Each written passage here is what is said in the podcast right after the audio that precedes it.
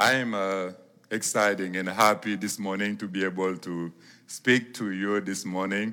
Rodney is uh, out of town. He's in Texas this morning, sharing the word there and fellowshipping with brothers and sisters there in Texas. And I'm feeling for him this morning, uh, and I'm happy to do that. And I'm also excited for this summer coming up. Uh, we have our youth intern who's coming in. His name is uh, Gabe Kegel, uh, and he's gonna be working with our kids and the teens this summer. And we're planning to do a lot of different things for our younger kids this summer. So hopefully, all of you can send your uh, young kids uh, here this summer for class and hang out and different things we'll have going on. Uh, and uh, we put a request in the insider for uh, a hosting family for Gabe this summer. And so far, we've gotten one a possible place for him to stay, but we're still looking for a better, maybe a better option uh, for him. And if you would like to do that, please see me after service or sometime this week. Uh, and I, I promise you, it will be a good thing to be able to host him, and you'll get to know him, and it will make a big difference in, in his life lesson today is uh, Who am I? Who am I? And how will you be remembered? James 5 19 to 20. Uh, thank you, Steve, for reading those verses uh, this morning. Uh, have you ever been to a funeral? I know I have, especially in Haiti. And then someone will get up and uh, they started to talk about the person who, who passed and they give a description about that person and how good that person was and how their life was, how they do this and they did that. And, and if it happened that I knew that person a little bit more, and in my mind, I'm like, I don't think that's really them. I don't think they were that kind of person. Uh, but you know, sometimes they try to paint a, uh, an image after the person passed, maybe to make them look like, okay, they were a good person. But not everyone is like that, like they uh, kind of present them to be. And uh, I know I'm terrible at describing people. Sometimes my wife, if I meet someone new and then I tell her about it, she may ask me some question. Okay, uh, can you describe them? Were they tall? What hair they have? And I'll, I don't know. I just talk to them. I wasn't looking about all this specific uh, about them. Uh, but sometimes we're not too good at describing a, a person and, and, and maybe to know them. But once you live with a person, you know them good, it's a little easier because you know how they behave and you know what kind of things they do. So it's a little easier. And if something not go right, if someone else is trying to describe them, then it's easier for you to say, okay, I don't think that was them. They don't behave that way yeah, because you kind of know them. So this morning, uh, we're going to do something that's uh, a little similar. Uh, I think most of us like puzzles or riddle. Uh, you like to put things together and, and see it coming into fruition. So this morning's lesson is a riddle that I want you to think about. Uh, I will be sharing some clues uh, to kind of identify the, the identity of that person that I'm talking about. And at the end of the lesson, I want to see if you can figure out the person's identity. So let's begin this morning. Let's offering some clues for you to kind of think about. So this person we're talking about, this person uh, was grieved by sin this person was grieved by sin. Matthew 5, verse 4, it says, Blessed are those who mourn, for they shall be comforted. Blessed are those who mourn, for they shall be comforted. And now it's not saying to just be a person who mourn, who cry all the time and things like that, but blessed are those who mourn for their sin, who's not happy about their sinful situation, or who's not happy seeing people uh, who are living in sin, but uh, who, who mourn, who's sad about it, who want the change, who want it to be better, and those people will be comforted for it. And in Jeremiah 9, verse 1, Jeremiah 9, verse 1, it says, My eyes are a fountain of tears, that I might weep day and night for the slains of the daughter of my people. Jeremiah here he says, his eyes is like a fountain of tears, of water coming down from his eyes because he's sad about the slaughtering of the daughters of his people, the people who's dying, who having a hard time, and that did not rest good with him. So he's mourning, he's sad about it. Do we feel like that? Do we mourn? Do, are we sad about our sin and about the sin of the world when we see people living in sin? Psalm 51, Psalm 51, the whole chapter basically uh, but we look at in verse 10 where the psalmist there, he's grieving for his sin.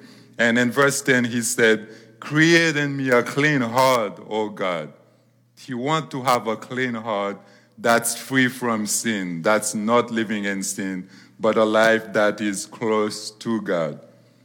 Do we want a life like that? Do we want a life like that for our brothers and sisters, for those who are living in this world?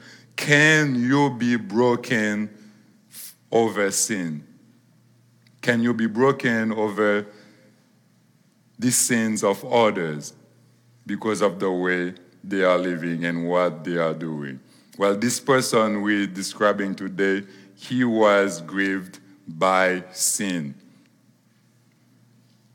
The second clue, this person value preaching. This person value preaching. 1 Corinthians 1 18, 1 Corinthians 1, verse 18. For the word of the cross is folly to those who are perishing, but to us who are being saved, eh, it is the power of God. So there, Paul is saying the word of God for those who are perishing, who's not following God, who maybe don't care about it, it it's a folly for them. They can't understand it. It doesn't make sense to them. But for those of us who are being saved, it's the power of God in us that cause us to behave, to act, to conduct ourselves in a way that uh, is pleasing uh, to God. Uh, so we value God's message, we value His word, and the preaching of the word. So this person there, he valued preaching. 2 Timothy 4, 1 to 4. 2 Timothy 4, 1 to 4. I'll charge you in the presence of God and of Christ Jesus, who is to judge the living and the dead, and by his appearing and his kingdom. Preach the word be ready in season and out of season. Reprove, rebuke, and exhort with complete patience and teaching. For the time is coming when people will not endure sound teaching, but having itching ears, they will accumulate for themselves teachers to suit their own passions and will turn away from listening to the truth and wander off into myths.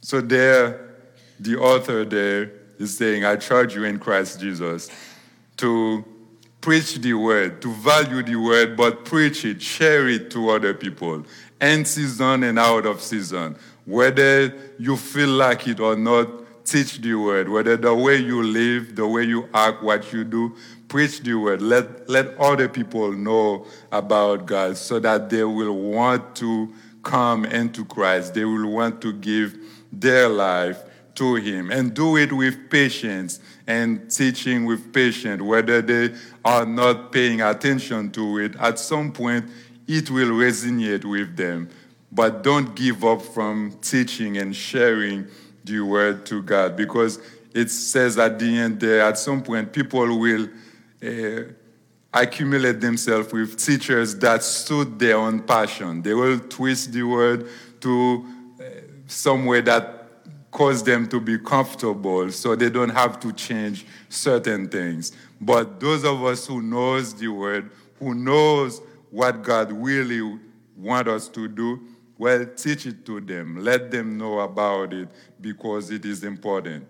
So that's the second clues for that person. This person was not dismissive about the preaching of the Word of God, but they realized how important it was and they want to preach it, to teach it to other people. Do we value preaching like that?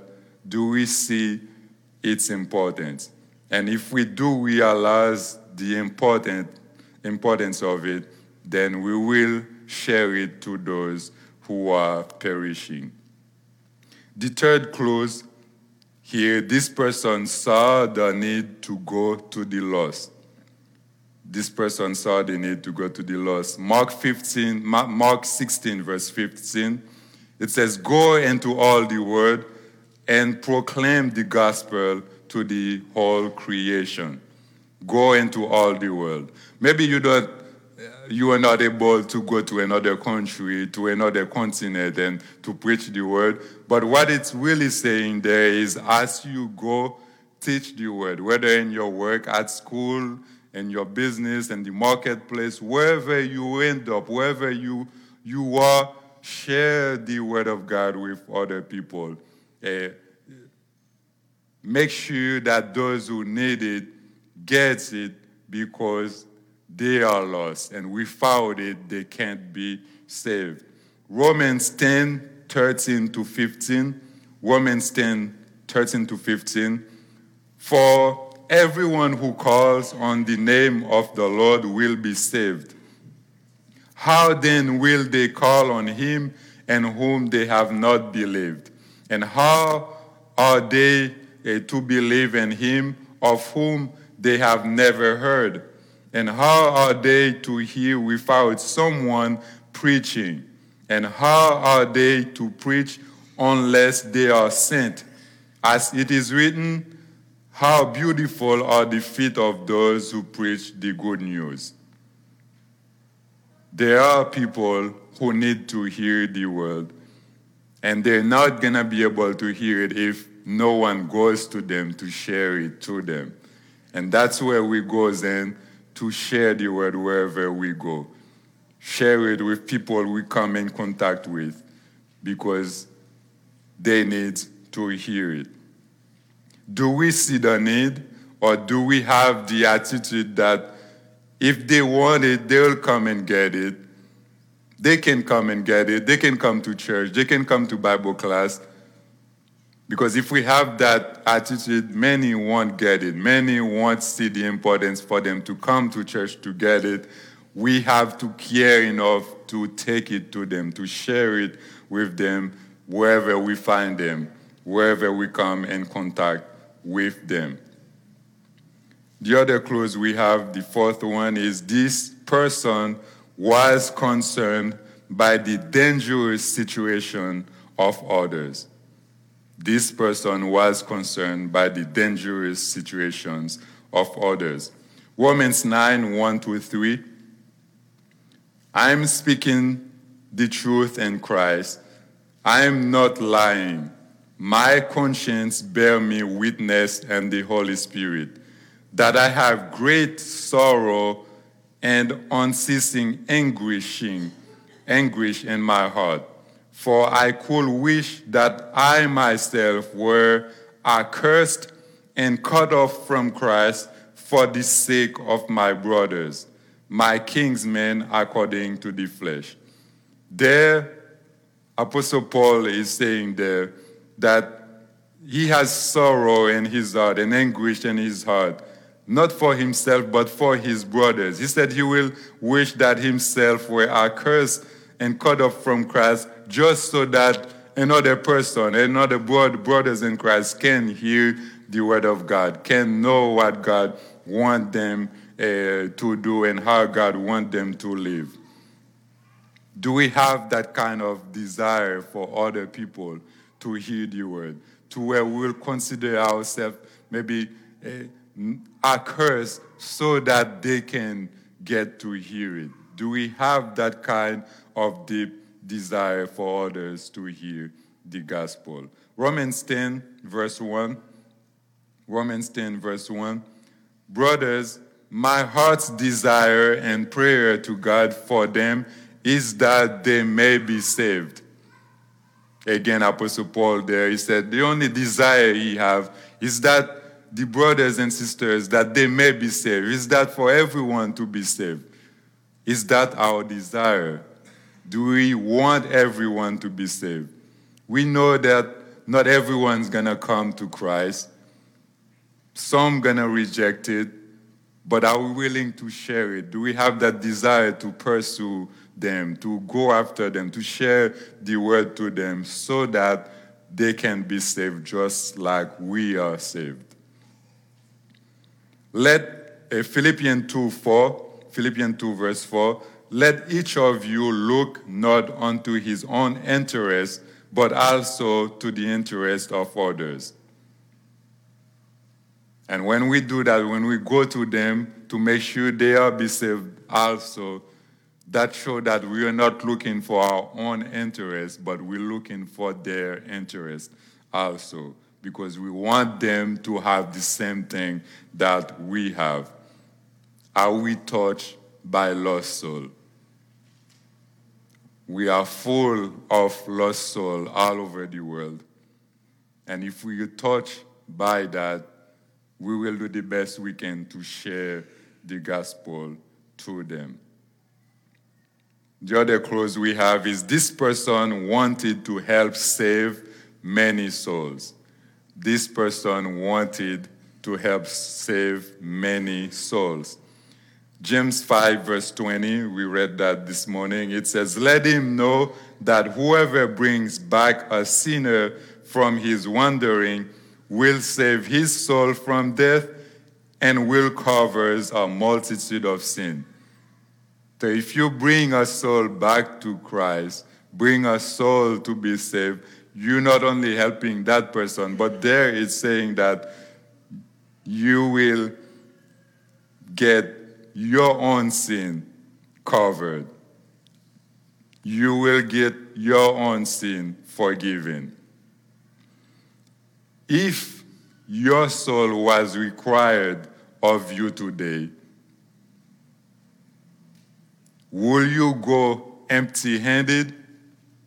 Or can you say that you have helped save many souls? Can you say that I've helped somebody, I helped so many people hear the word and they give their life to God, to God? Or will you go empty handed with just yourself, just your life, by not having shared the gospel to anyone that you come in contact with. Well, have you taken note of the clues?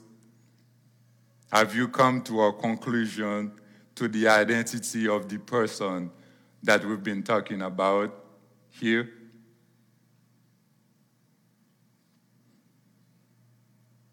The man we've been talking about here is the rich man who refused to help Lazarus. But when he was lost, you can be like, that not make sense. He was lost. You remember he goes into torment and he was separated uh, away from where Father Abraham was. So, how come he was all of those things? That doesn't make any sense. And you, you will be right by saying that because he was lost. He didn't care about Lazarus with all torment. He only cared about himself, what he have, and how to take care. He will not even share the things he didn't want. What he will give to his dogs, he will not even give that to poor Lazarus. So, how come he was all of those things?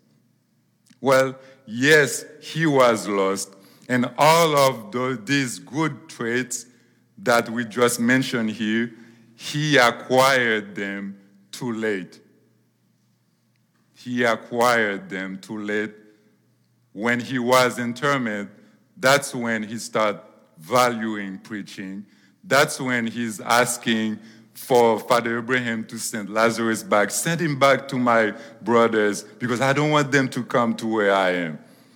Tell someone to go preach to them because they're going to be lost too if they don't hear about the word. That's when he value preaching. That's when he care about the lost soul. That's when he wanted to share the gospel. What about us? Are we going to wait until it is too late to acquire those things? Are we going to work on them while we're still alive to share the gospel with others, to care, to value all of those points? When we pass on from this world, can someone stand up and say, Brother so and so, sister so and so was kind. They care about lost soul. They share the gospel to others. They are always about helping uh, the other person. And I will be in the crowd and, and the assembly and say, Yes, that was them. Can that be said about you? Can that be who you are about sharing the word to other people? Or will it be that I don't care as long as I'm saved? It doesn't matter what happened to them. If they want it, they can come get it.